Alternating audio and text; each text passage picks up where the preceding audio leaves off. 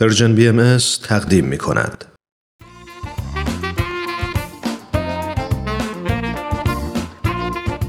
دوستای عزیز وقتتون بخیر. امیدوارم هر کجا که هستید شاد و سلامت باشید.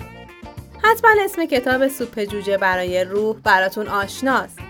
امروز داستان زیبایی از این کتاب به ترجمه علی اکبر راستگار محمودزاده براتون آماده کردیم. این داستان خانواده ثروتمند با ما همراه باشید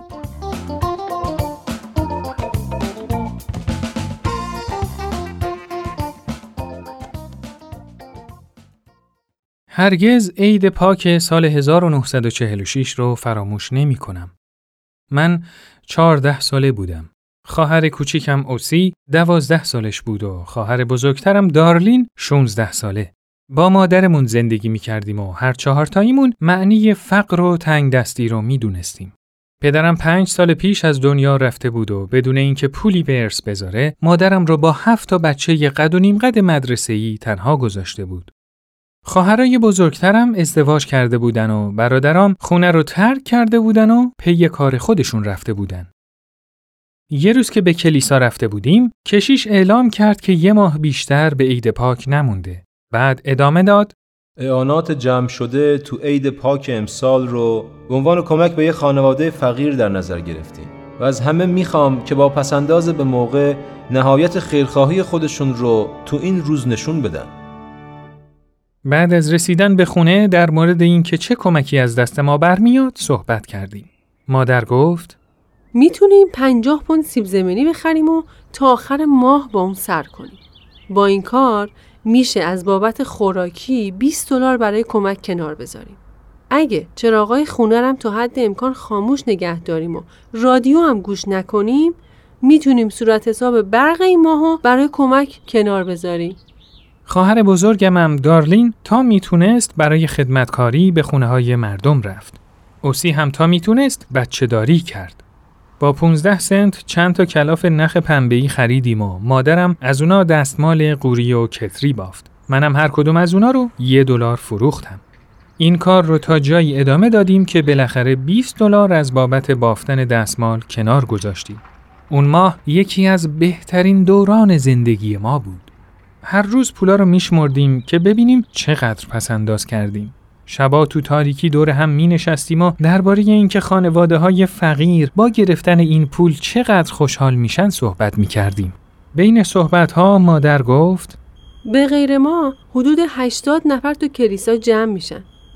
با وجود اینکه کشیش هر یه شنبه به مردم یادآوری می‌کنه که کمکاشون رو برای عید پاک جمع کنن با یه حساب سرانگشتی میشه تخمین زد هر چقدر که ما پول بدیم حدود 20 برابر اون جمع میشه شب قبل از عید پاک انقدر هیجان زده و خوشحال بودیم که خوابمون نمی برد و اصلا توجهی به اینکه تو روز عید لباس نو تنمون نخواهد بود نداشتیم. ما 70 دلار به عنوان اعانه کنار گذاشته بودیم. برای رسیدن به کلیسا سر از پا نمیشناختیم.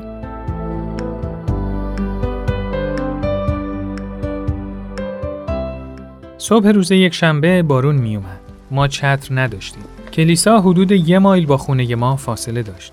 اما توجهی به خیز شدنم نداشتیم. دارلین برای گرفتن سوراخ‌های کفشش تو اون مقوا گذاشته بود. سر راه کلیسا زوار مقوا در اومد و پاهاش تا رسیدن به کلیسا خیس خیس شد. با وجود همه اینا ما سربلند و مغرور روی نیمکت کلیسا نشستیم.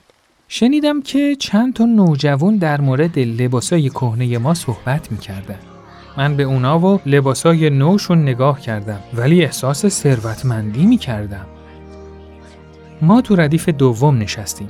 وقتی که شروع به گردوندن صندوق اعانات کردن مادرم یه اسکناس ده دلاری تو صندوق انداخت و هر کدوم از ما بچه ها هم یه اسکناس 20 دلاری. بعد از اتمام مراسم همه خوشحال و شاد به خونه برگشتیم. سر میز نهار با دیدن یه دو جین تخم مرغی که مادرمون خریده بود همه هاج و واج موندیم. تخم مرغای آبپز عید و همراه با سیب زمینیای سرخ کرده نوش جان کردیم. جاتون خالی. بعد از ظهر اون روز سر و کله کشیش پیدا شد. مادرم برای جواب دادن رفت دم در. سلام خانم. همونطور که تصمیم گرفته بودیم قرار شد که کمک های جمع شده روز عید رو به خانواده شما بدیم وای خدای من من اصلا فکرشو نمی کردم که شما قصد دارین این پول رو به ما بدین چند لحظه بعد مادر با یه پاکت برگشت. ازش پرسیدم مامان تو اون پاکت چیه؟ اون هیچی نگفت. پاکت رو باز کرد و یه دست پول از اون بیرون آورد.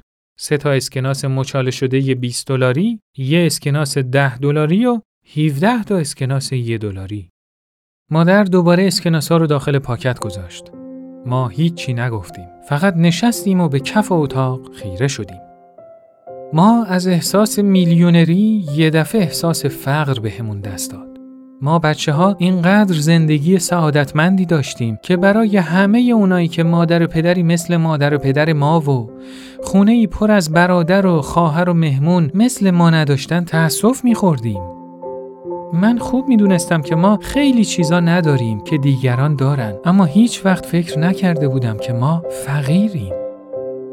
عید پاک اون سال فهمیدیم که فقیر هستیم. کشیش پول جمع شده رو به خانواده فقیر یعنی به ما داده بود و من پیش خودم فکر کردم با این حساب ما فقیریم. من اصلا خوشم نمی اومد که فقیر باشم. یه نگاه به لباسای کهنه و کفشای زوار در رفتم انداختم و احساس شرم کردم. حتی دلم نمی‌خواست که یه بار دیگه پامو کلیسا بذارم. شکی نیست همه اونایی که تو کلیسا بودن از قبل می‌دونستن که ما فقیر هستیم. به مدرسم فکر کردم. من تو کلاس نهم بین همه بچه ها شاگرد اول بودم. اگه هم کلاسی ها میفهمیدن که ما فقیریم چی می‌شد؟ تصمیم گرفتم که دیگه مدرسه نرم. مدت زیادی تو سکوت مطلق نشستیم. بعد هوا تاریک شد و همه خوابیدیم.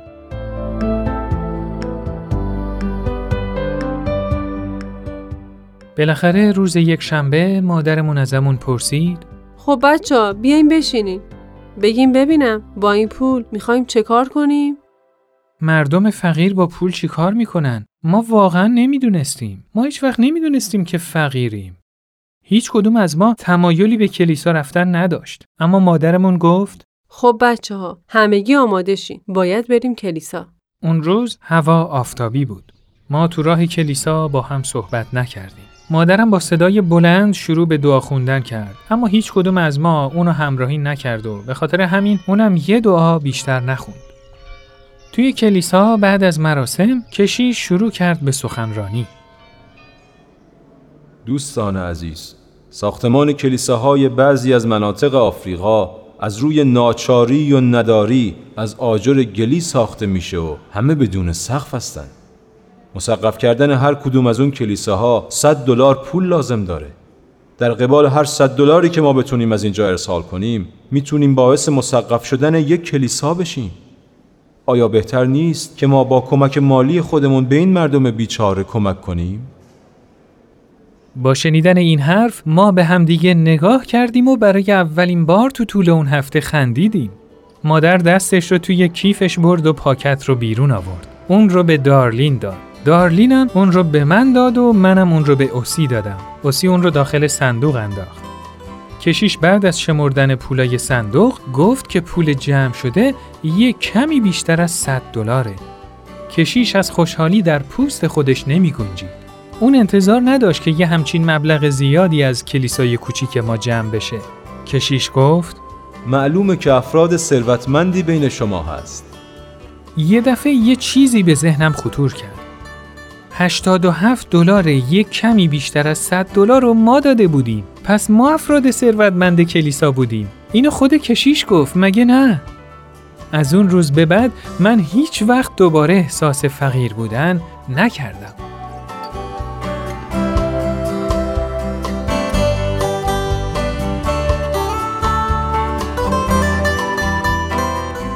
خب دوستای عزیز این قسمت از برنامهمون به پایان رسید برنامه که شنیدید کاری بود از پرژن بی ام از شما خیلی ممنونیم که تا اینجا ما رو همراهی کردید.